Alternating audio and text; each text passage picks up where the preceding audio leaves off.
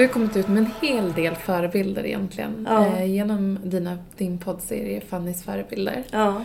Eh, och eh, vi har ju dig här idag, Feminvest-podden. Ja. Av en speciell anledning. Och Ja. det är ju att du har blivit med bok. Jag har blivit med bok. Det känns som att förlösa ett barn faktiskt. Ja men det är många som pratar om det i Ja. eh, Corona. Att Mm. man, så här, man skaffar hund och man skriver bok. Ja. Och du har ju bägge. Men du kanske hade Jag flitigt hade innan. både hund och eh, skrivit klart boken innan corona kom. Ah. Så att eh, eh, den släpptes ju i oktober boken, slutet på oktober. Men jag skrev ju klart den, eh, ja jag vet inte, när skrev jag klart den? Innan sommaren någon gång tror jag. Mm.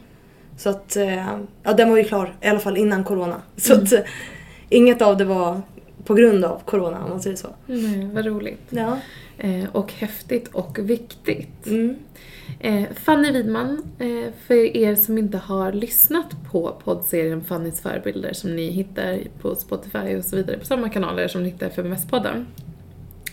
Och du har ju eh, släppt boken Det är nog nu, Precis. röster om jämställdhet för att förändra arbetslivet. Ja. Berätta, var började det här någonstans? För det började ju, du jobbar, jobbar egentligen inom IT. Ja, precis. Jag har jobbat som säljare inom IT-branschen i några år. Och blev väl väldigt frustrerad över att jag blev annorlunda behandlad än mina manliga kollegor. Som ung kvinna kände att jag fick inte gehör. Jag blev uppmanad att bli mer liksom business och att tona ner min personlighet. För att uppfattas som seriös på något sätt. För att jag skulle bli tagen på allvar. Eh, och det jag insåg efter ett tag, för jag, jag försökte ju anpassa mig efter den här, det här man sa var business, du vet man klär på sig en kostym, anpassa sig efter en norm som är väldigt manligt kodad. Eh, men när jag hade gjort det ett tag så blev jag väldigt frustrerad och tyckte det var ganska tråkigt. Alltså det är inte så kul att alltid gå till jobbet och inte kunna vara sig själv. Det tar också väldigt mycket energi. Så att efter ett tag så ledsnade jag ganska mycket på det och började istället ifrågasätta vad strukturerna är egentligen. Alltså varför kan inte jag vara mig själv för att bli tagen på allvar? Och då undrade jag också om det händer kvinnor som har gjort liksom karriär. Om de har upplevt samma saker som mig, att man inte får gehör. Eller att man blir utsatt för sexism, vilket är väldigt vanligt.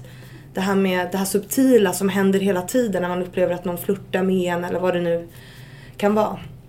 Eh, Så ville jag lära mig hur de här framgångsrika kvinnorna hade tacklat det så att jag kunde lära mig och göra det också.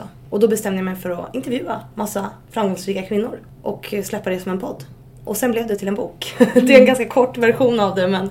men eh, Vi kan nysta lite i, Ja, i de lite. olika fragmenten Ja. runt det Ja. i det här samtalet. Eh, Vem var den första personen som du intervjuade? Det var nog Anna Arvidsson heter hon. Hon var Head of Bonnier News Brand Studio när jag, eh, när jag hade med henne i podden. Hon är inte det längre. Men henne hade jag träffat via, alltså ett- jag hade möte med henne som hon var en potentiell kund till mig eller en potentiell partner till det företaget jag jobbade på. Och blev väldigt så här imponerad av henne för att hon var väldigt sådär, ja men tuff liksom. Jag tyckte hon var cool på något sätt. Så jag tänkte på henne att hon skulle kunna vara en bra första gäst att intervjua och så kände vi varandra lite grann och sådär. Så hon var den första jag intervjuade. Inte första avsnittet jag släppte dock, men tredje tror jag. Eller fjärde, tredje. Visste du redan då vad du ville utveckla det till? Eller har det fått bli någonting organiskt på vägen? Det har växt organiskt. Eh, Jag, jag ville först lära mig och tänkte så att det finns inte... Det fanns ju några poddar, Fantastiska karriärpodden som jag själv lyssnar på. Ehm, och ehm, tänkte att så här, men jag testar den här idén liksom för att jag ville lära mig och det finns säkert andra som vill det också. Sen var ju responsen helt fantastisk. Och sen har det liksom bara gått därifrån på något sätt. Jag har inte haft någon långsiktig strategi eller tänkt att så här, det här ska bli jättestort eller det ska bli... Utan jag har bara gått på min passion och det jag brinner för liksom. På något sätt. Mm. Eh, Jag tänker ändå att man måste ju plocka guldkornen Mm. ifrån alla de här samtalen eh, till att liksom förmedla i den här boken som Mm. du nu har tagit fram. Eh, har det varit svårt att göra det och vad, hur kunde du välja? Så att säga? Det var, ja, det var jättesvårt. Alltså för det första var jag ju tvungen att lyssna på min egen podd. Ja, hur gick jag tillväga? Jag började lyssna, började också så här, försöka strukturera upp problematiken lite grann. Så vad är det jag har hört? Och sen liksom lyssna efter citat och stories därifrån. Jag har också läst på mycket. Jag har ju suttit och läst forskning, och, för det är ju lite sånt med i boken också. För att det är inte bara en samling av att det är så här jobbigt att vara kvinna i näringslivet, vilket vi vet att det är. Utan det är också så här, det är jobbigt, men varför är det jobbigt? Det måste man också ha en förståelse för. Hur strukturer och normer och bilden av ledarskap ser ut för att förstå varför vi hamnar i de här situationerna. Så jag tror att jag började någonstans därifrån och sen så har jag väldigt litet minne av vad folk liksom har sagt under intervjuerna. Men jag har ju gjort så många nu så det är klart att jag kommer inte ihåg alla. Men eh, jag lyssnade väl efter olika saker hela tiden när jag lyssnade på mina egna avsnitt. Om det här skulle passa in i det här kapitlet eller det skulle passa in där eller... Och sen gick jag också mycket på det som jag upplever att mina följare och mina lyssnare känner igen sig mycket i. Eh, För att lyfta det, att så här, det här är en riktig problematik. Igenkänningsfaktorn kan ju ha en ganska stark effekt och väcka mycket känslor. Och vad är det som de flesta känner igen sig i, skulle du säga? Eh, Det är väl dels det här eh, att man inte kan vara rätt för att man alltid är fel som kvinna på något sätt. Alltså att du, vi har ju en bild av ledarskap som är fortfarande väldigt manligt kodad. Och som kvinna så anpassar man sig ju ganska mycket efter den bilden. Eller många gör det. Det vill säga att du ska vara rak och du ska vara tydlig och du ska fatta beslut snabbt. Det är ju sånt som liksom är kvar i den här gamla bilden av ledarskap. Som tur var, bör, eh, eller som tur är, börjar ju den bilden förändras. Men att om du då anpassar dig som kvinna efter den normen så är du rätt utifrån bilden av vad det är att vara ledare men du är fel för att du inte är tillräckligt mycket kvinno, kvinna. För att kvinnor ska ju vara mer, eh, vad ska man säga, mjuka och inlindade och människoorienterade. Så att det blir liksom hela tiden ett moment 22. Hur ska jag bete mig för att passa in i rätt mall? Eh, så det är det jättemånga som känner igen sig i. Eh, Många känner igen sig i det här lilla gumman-facket som jag pratar väldigt mycket om. Som liksom har varit en så här ledande, eller en stående punkt egentligen i podden. Det här när man känner att man kommer in i ett rum och kanske behöver bevisa sig mer. Man känner direkt när man kommer in att folk tvivlar på att jag är kompetent nog i det här rummet. Eh, Man får sina idéer snodda. Man... eh, Jag fick ett mejl på LinkedIn bara så sent som igår Ja. faktiskt från en tjej som sa Jag vet inte om du känner till den här entreprenören. Hon har den här fantastiska idén som hon har haft under ett par års tid. Mm. Hon har jobbat sig själv vid sidan av sitt jobb. Eh, nu så ser vi att tre personer, tre snubbar har släppt den här idén exakt samma, kopierat allting. Eh, tagit in jättemycket riskkapital. Hur kan vi hjälpa henne? Typ, fick jag en fråga. Så det är ju, Ja, det där är också vanligt att man inte lyssnar. Alltså att, det är inte alltid snubbar heller. Nej men utan- generellt kopplat utmaningar till att så här, det är män som är normen. En annan grej som jag börjat prata mer om nu, så för, för det är ju så att ju mer jag lär mig desto fler områden börjar jag ju utforska. Jag började ju med att jag vill göra karriär, hur tacklar jag att jag blir förminskad? Sen har ju liksom podden och min passion växt till jämställdhet i stort. Och då inser ju jag att du kan ju inte prata om att göra karriär eller att bli förminskad på jobbet utan att prata om synen på kvinnors sexualitet eller mäns våld mot kvinnor. Eh, nu har jag börjat titta mer på det här med att göra karriär och vara mamma samtidigt för det är ju ett jätteproblem. Och där är också ett så här, ja men du blir skammad om du är kvinna och gör karriär för då bryter du mot en norm. Du är inte en bra mamma är det ju många som får höra det här med mom-shaming. Men om När du... jag hämtar på dagis varje dag så, så är det ofta eh, ja, men om den som kommer sist så att säga, Ja. mamman, säger så här att jag alltid är sist. Så det ligger jättemycket i det där. Det ligger jättemycket i det och samtidigt om du inte Eh, gör karriär och är mamma samtidigt så, och om du väljer att vara hemma med dina barn då får du skit för det också. Så att du kan liksom inte göra rätt där heller på något sätt för då lever du inte upp till samhällets förväntningar på att du ska göra karriär och tjäna pengar och så, så det är ju en jätteutmaning. Och det här är ju utmaningar som kvinnor behöver tackla i större utsträckning än män. Därför att man, alltså mannen är normen. Mm. Om du tittar också på data från hela världen Ja. så visar det att eh, kvinnor bär ett mycket större ekonomiskt ansvar när det kommer till hushållen. Mm. Eh, och där så har vi i Sverige ändå kommit väldigt långt och det är framförallt förskoleverksamheten Mm. som har bidragit till att kvinnor har det mycket mycket lättare ändå. Det kostar mindre, det, det ger ändå mycket tid som kvinnor kan lägga på arbete och så vidare. Ja. Och att det är mer jämnt. Men det finns ju väldigt mycket kvar att göra.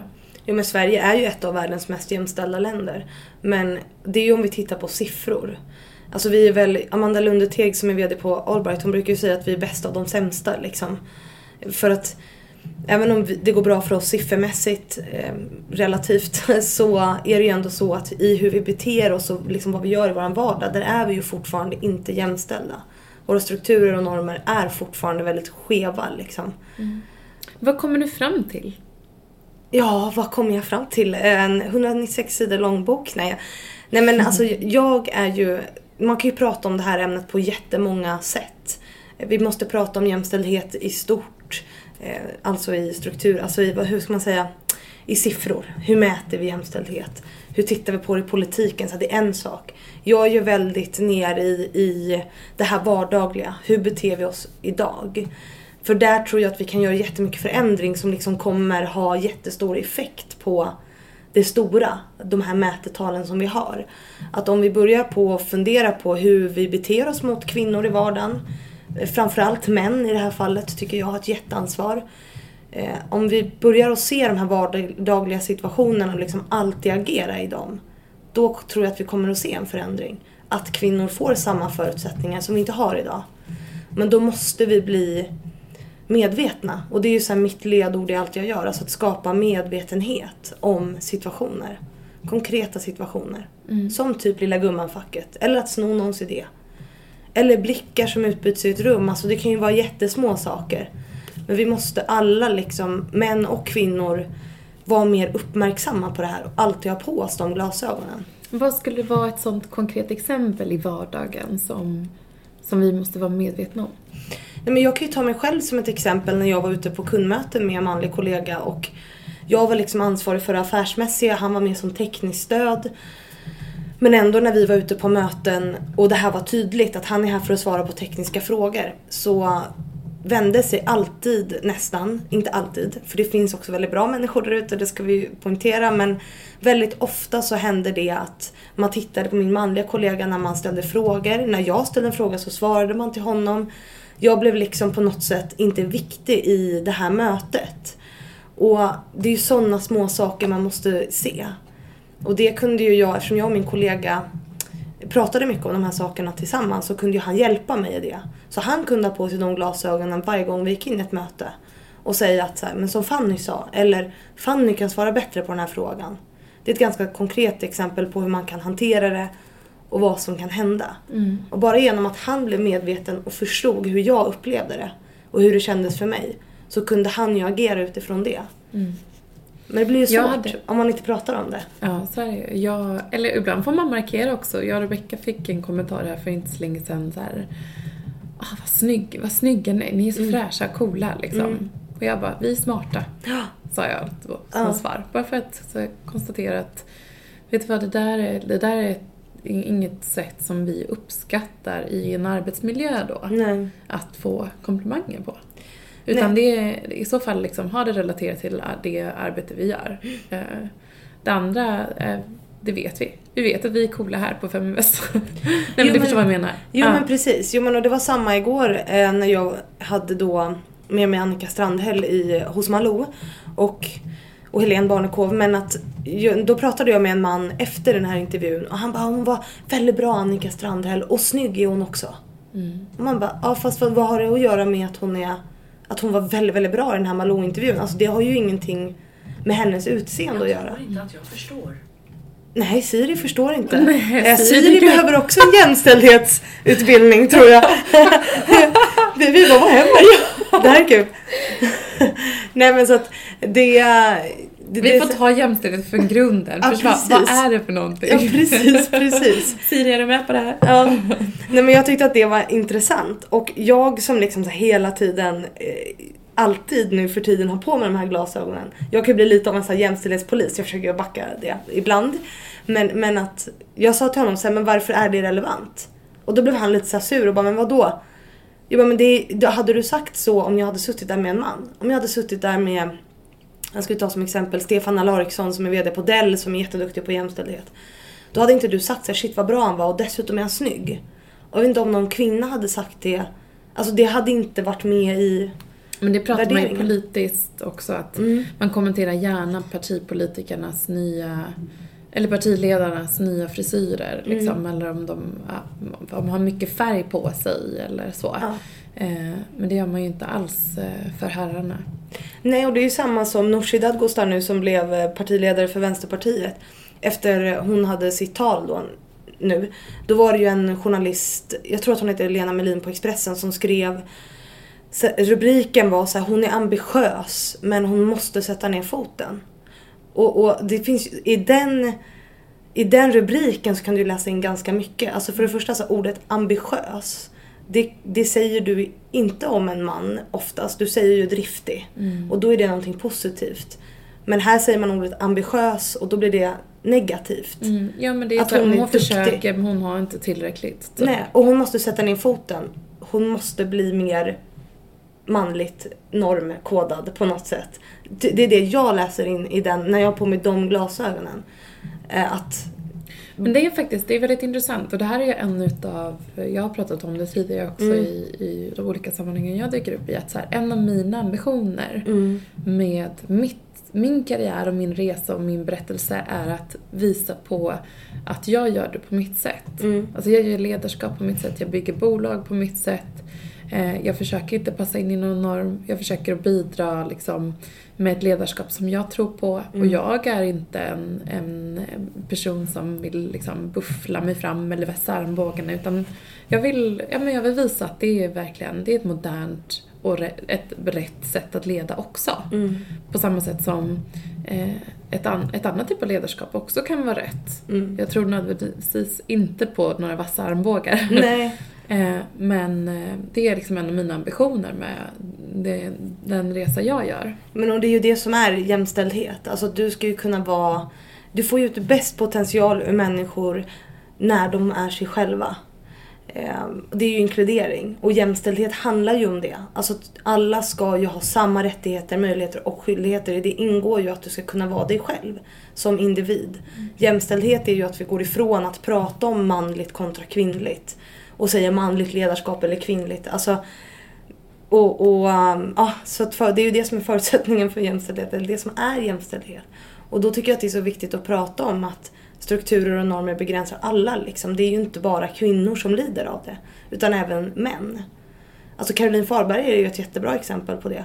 Som liksom har klätt på sig en manlig kostym och varit på ett visst sätt för att passa in i normen. Och det är att du ska göra karriär, du ska lyckas på jobbet, du ska försörja din familj. Tänk hur många, alltså hur mycket manlig kompetens vi går miste om för att de anpassar sig för att vara business till exempel. Och samma med kvinnor. För att ingen av oss kan ju egentligen vara oss själva. Om vi ska ta, se den stora bilden. Mm. Vi alla måste ju anpassa oss efter näringslivsnormen på något sätt. Mm. Kan du vara dig själv? Ja, jag känner att jag är mig själv. Eh, absolut.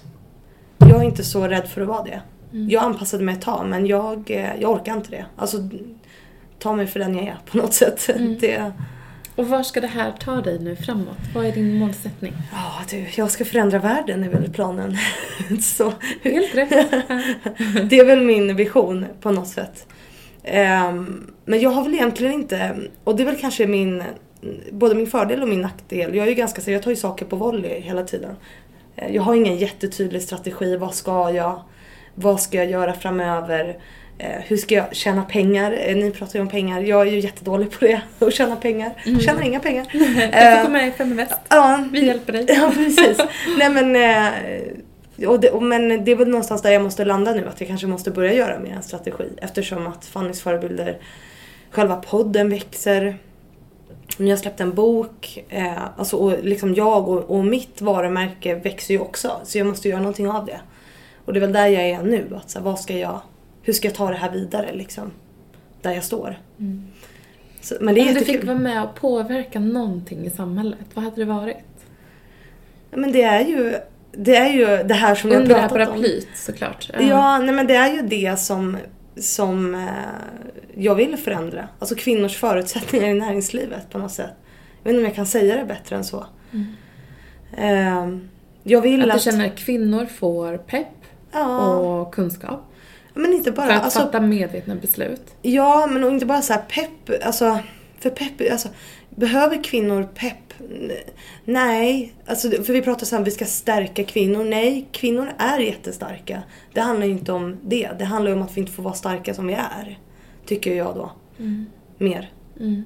Alltså behöver vi egentligen peppa kvinnor? Kanske. Jo men jag tror ju, alltså om man tittar på liksom hur vi hanterar ehm, utmaningar eller risk eller vad man nu ska kalla det. Mm.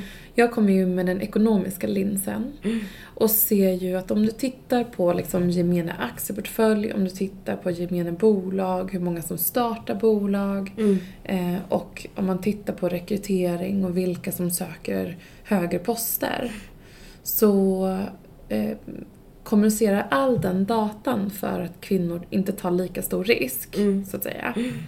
Eh, och därmed så kanske man, ja, man vill säkerställa att man är rätt kandidat genom att tacka ja till ett jobb eller Mm. eh, man kanske inte lägger lika mycket i aktier utan har kvar lite på ett sparkonto. Mm. Eh, och man har, går inte in i lite för upplevda, nu gör jag såna här situationstecken i luften, eh, riskfyllda bolag. Eh, och det är ju egentligen fine, alltså man är ju vem man är och man ska ju liksom anpassa sitt risktagande efter hur man är. Mm. Men vad jag tror är också viktigt och då kan man, man kan säga att det är pepp. Det kanske är liksom lite shallow word eller lite ytligt så men det är kunskap egentligen. Mm. Eh, och som du säger medvetenhet Mm. eh, som gör att man kan fatta beslut och vara medveten om i, i situationer, ja men jag vet att det här är ett uttryck för det här. Eller jag vet att det känns riskfyllt att köpa en aktie mot att ha det på ett sparkonto. Men jag vet att börsen har gått upp över 30 år. Mm. Och därför är det egentligen inte sån stor risk över tid. Och det vet jag, men det Ja. känns läskigt. Liksom. Jo men och då kommer det tillbaka till, alltså kunskap och så är ju superviktigt att man utbildar, att man förstår det här ekonomiskt. Jag skulle behöva det, jag kan ingenting. Jag har en kompis, har en kompis som är duktig som ska lära mig.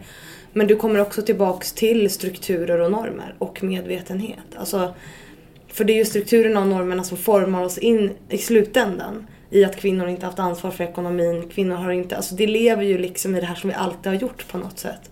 Det lever ju vidare. Och då kommer vi tillbaks till medvetenhet om så här, vad har pengar för effekt? Varför är det viktigt att vara ekonomiskt liksom, självständig på något sätt? Ehm, men du kommer ju alltid tillbaks till att vi är formade av strukturer och normer. Tycker jag. Mm. Och berätta lite om vad du ser i de strukturer och normerna. Ja men det är mycket av det som vi har pratat om nu. Alltså att vi har ju jätte, vi är ju besatta av att sätta människor i fack. Och att liksom tillskriva människor egenskaper eller vad man ska och inte ska göra utifrån kön. Och det är ju det som är en stor del av de strukturerna och normerna. Alltså du- vad förväntas du göra som kvinna? Hur förväntas du bete dig? Och samma sak för män. Eh, tänker jag. Så det är ju främst könsnormer jag pratar om och hur de liksom påverkar strukturerna. Eh, vad eh, har du fått för respons? Kan du dela med dig av någon som har liksom, kontaktat dig efter att ha hört och liksom, blivit berörd av det du delat? Jag får ju jätte, alltså väldigt mycket eh, meddelanden hela tiden. Liksom. Och mycket av det är ju, mycket är ju man känner igen sig. eh, Vilket är alltså, tråkigt eh, faktiskt. Och det var kanske inte något jag, när jag startade den här podden, hade väntat mig att det skulle vara så stor igenkänningsfaktor som det är. Men det som är häftigt är ju också när jag får meddelanden från kvinnor som säger att idag satt jag i ett möte och jag såg det här hända. Jag hade inte gjort det innan jag hade lyssnat på din podd. Det gör också att jag kunde hantera det. Då har vi ju kommit ett steg närmare att bryta normen och strukturen. För att vi har sett konsekvensen av det. Alltså alla de här situationerna och det som jag skriver och pratar om är ju en effekt av strukturen och normerna. Om vi då kan agera på dem, då kan vi ju förändra dem. Så det är jättefint. Eh, Jag fick ett meddelande idag från en man som sa så här, jag har barn, jag såg dig igår i TV och nu ska jag köpa den här boken för det är ett måste för mig. Det är också ett måste för mig att jag köper in den här till mitt företag så att alla män i min organisation får läsa den här. Och det är ju något jag vill, vill åstadkomma. Alltså att män ska läsa min bok, lyssna på min podd. För att vi behöver ju ha med oss männen på den här resan. Och utan att beskylla dem och säga att män är dumma i huvudet, för det tycker inte jag. Utan det handlar ju om att vi är väldigt omedvetna. Att man gör ju inte saker för att man är elak. Alltså min starka tro är ju att de flesta människor vill gott. De flesta män går till jobbet och hoppas att kvinnor inte blir förminskade. Jag vill inte att det ska vara så. Men man ser inte för att man är inte medveten. Mm. Vilken är din främsta förebild? Jag har ju hundra stycken nu. Jag har jättesvårt och jag får den frågan väldigt ofta. Och jag tycker att jag har alltid haft jättesvårt att säga så en person som jag tycker är bättre än annan. För jag tycker att alla alla har liksom tillfört sitt på något sätt. Eh, så jag tycker att det där är en jättesvår fråga. Kan inte välja någon som jag tycker är bättre. Mm. Faktiskt. Mm. Det kanske är ett PK-svar men jag, jag tycker det. Alla är coola på sitt sätt. Ja. Ehm, rösterna om jämställdhet då? Mm. Vad säger de? Utifrån deras perspektiv? Eh, jo men de, säger- alltså rösterna är ju mina gäster och mina följare.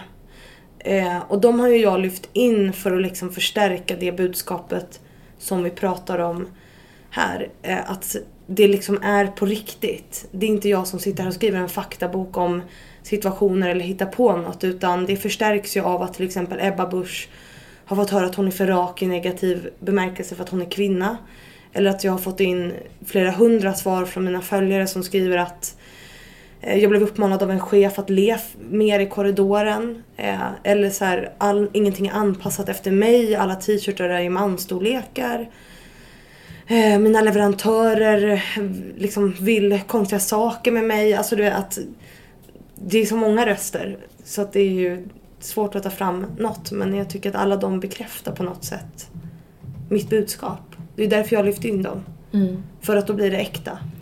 Jag läste en, eh, en undersökning också från en, en eh, professor på ett amerikanskt universitet Mm. som eh, beskrev i sin bok, en, hon hade liksom en, en beskrivning av en, en chef, Mm. eh, ändrade endast namnet i Mm. texten till ett kvinnligt. Mm.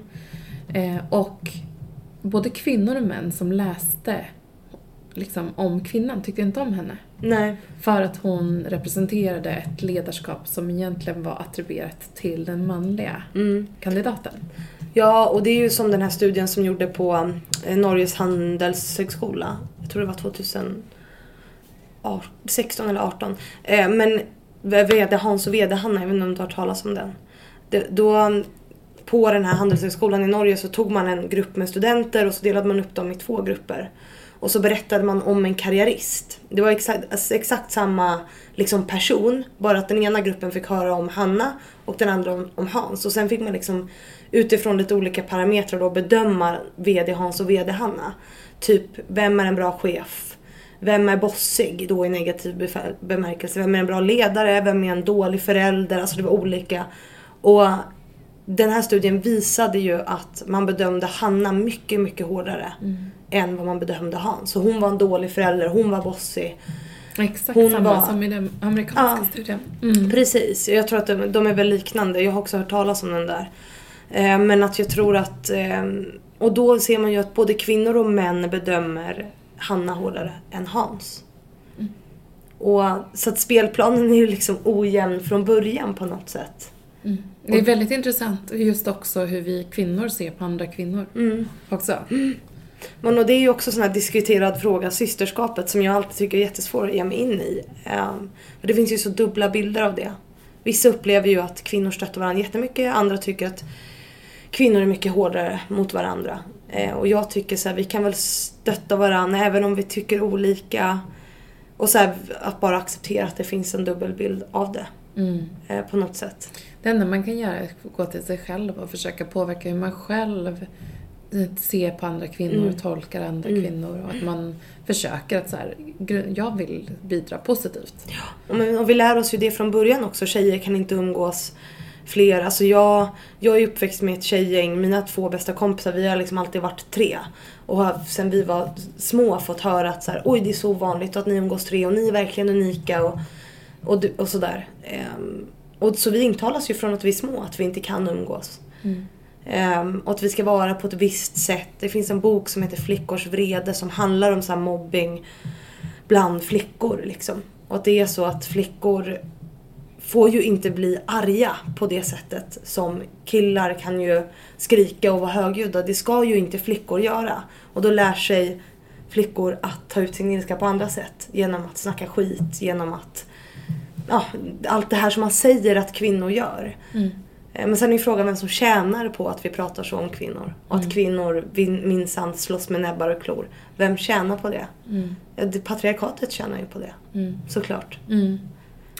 Eh, Men när man då hamnar i olika specifika situationer där man blir exempelvis kallad lilla gumman, vad, hur ska man bemöta det? Alltså min så absolut viktigaste lärdom av det här för mig själv, det är ju att förstå att det beror på strukturer. Att det beror på någon, om du har det så här i bakhuvudet, att det inte är dig som person det är fel på, utan det här beror på en struktur. Då kan du också hantera det lite mer med distans till det som händer och inte ta på dig skulden själv eller känna att du behöver anpassa dig på något sätt. Utan att så, det här händer för att det alltid har varit så. Det tycker jag är en jätteviktig sak som man alltid ska ha med sig eh, på något sätt i det man gör. Sen så tror jag att vi måste prata mer om det här. Vi måste säga, berätta, nu upplevde jag att det här hände. Prata med en tjejkompis eller en manlig kompis, en kollega och säga att så här, så, vi, så att vi kan hjälpa varandra. För det är också, Lilla Gumman-facket till exempel är ju väldigt svårt när du är där för att oavsett hur du gör så blir du mer Lilla Gumman. Om du typ börjar bevisa dig ännu mer. Om du sitter där och känner att så här, nu är det ingen som lyssnar på mig. Då kan det nästan bli att man så här, försöker hävda sig själv ännu mer. Då blir du ännu mer Lilla Gumman. Eller så tystnar man och så sjunker man ner och då är man också ännu mer Lilla Gumman. Så det är väldigt effektivt när någon annan plockar upp vad som händer i rummet. Så att ledare har ett jätteansvar. Att återigen så här, ha på sig de här glasögonen och kunna säga så här. Ja men det var ju det här du sa Mikaela för en liten stund sedan. Vad bra att du Hans knyter på det här. Liksom. Så att, eh, ja, var medveten. Läs på, lär dig, var uppmärksam. Om du du har ju pratat med en hel del kvinnor som ändå har eh, liksom vågat ta sig fram på olika sätt och har gjort det framgångsrikt. För du, det har ju varit förebilder som du har stampat upp ifrån det offentliga bruset. Ja. Var det någonting där som de delade som överraskade dig? Nej, nej, jag tror inte att jag har blivit så överraskad. Det som jag har reagerat på är att de själva har blivit överraskade när de har kommit till mig när jag har ställt frågor som Lilla Gumman-facket.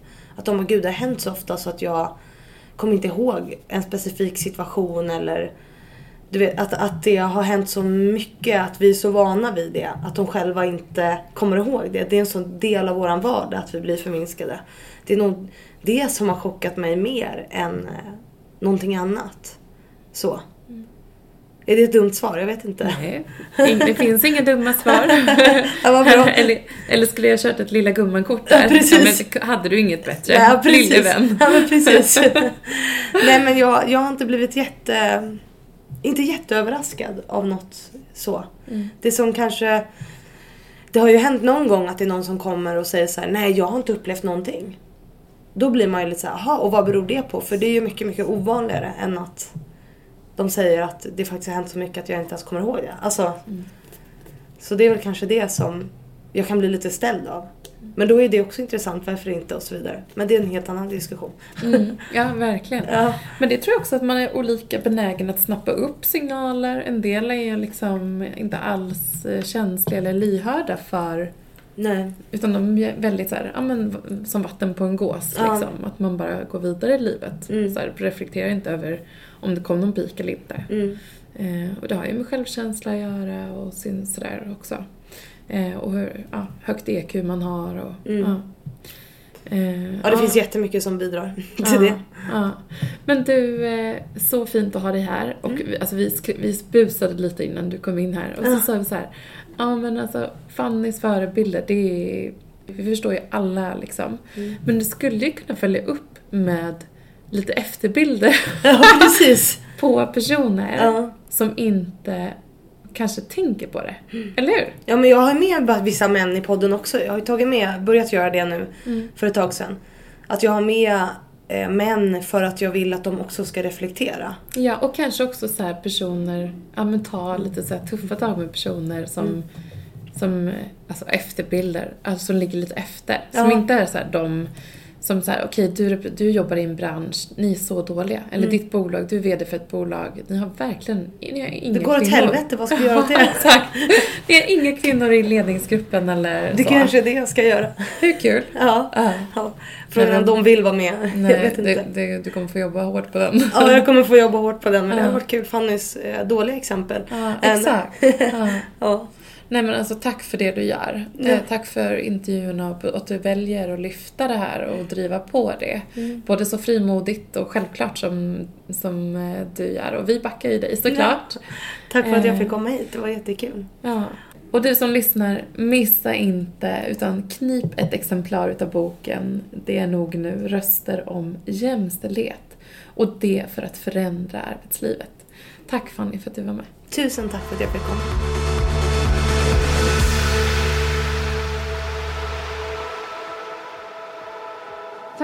Är Sveriges största investeringsnätverk för tjejer. Vi vill att allt fler ska våga äga och förvalta. Och hur gör vi då detta? Jo, vi vill inspirera, utbilda och utmana runt ägande, investeringar och entreprenörskap. Följ Feminvest på våra kanaler Facebook, Instagram, Youtube. Varje vecka så kommer vi även ut med en podd och du kan ju självklart även följa nyheterna som publiceras på feminvest.nu. Det är bara att söka på Feminvest på samtliga kanaler så hittar du till oss.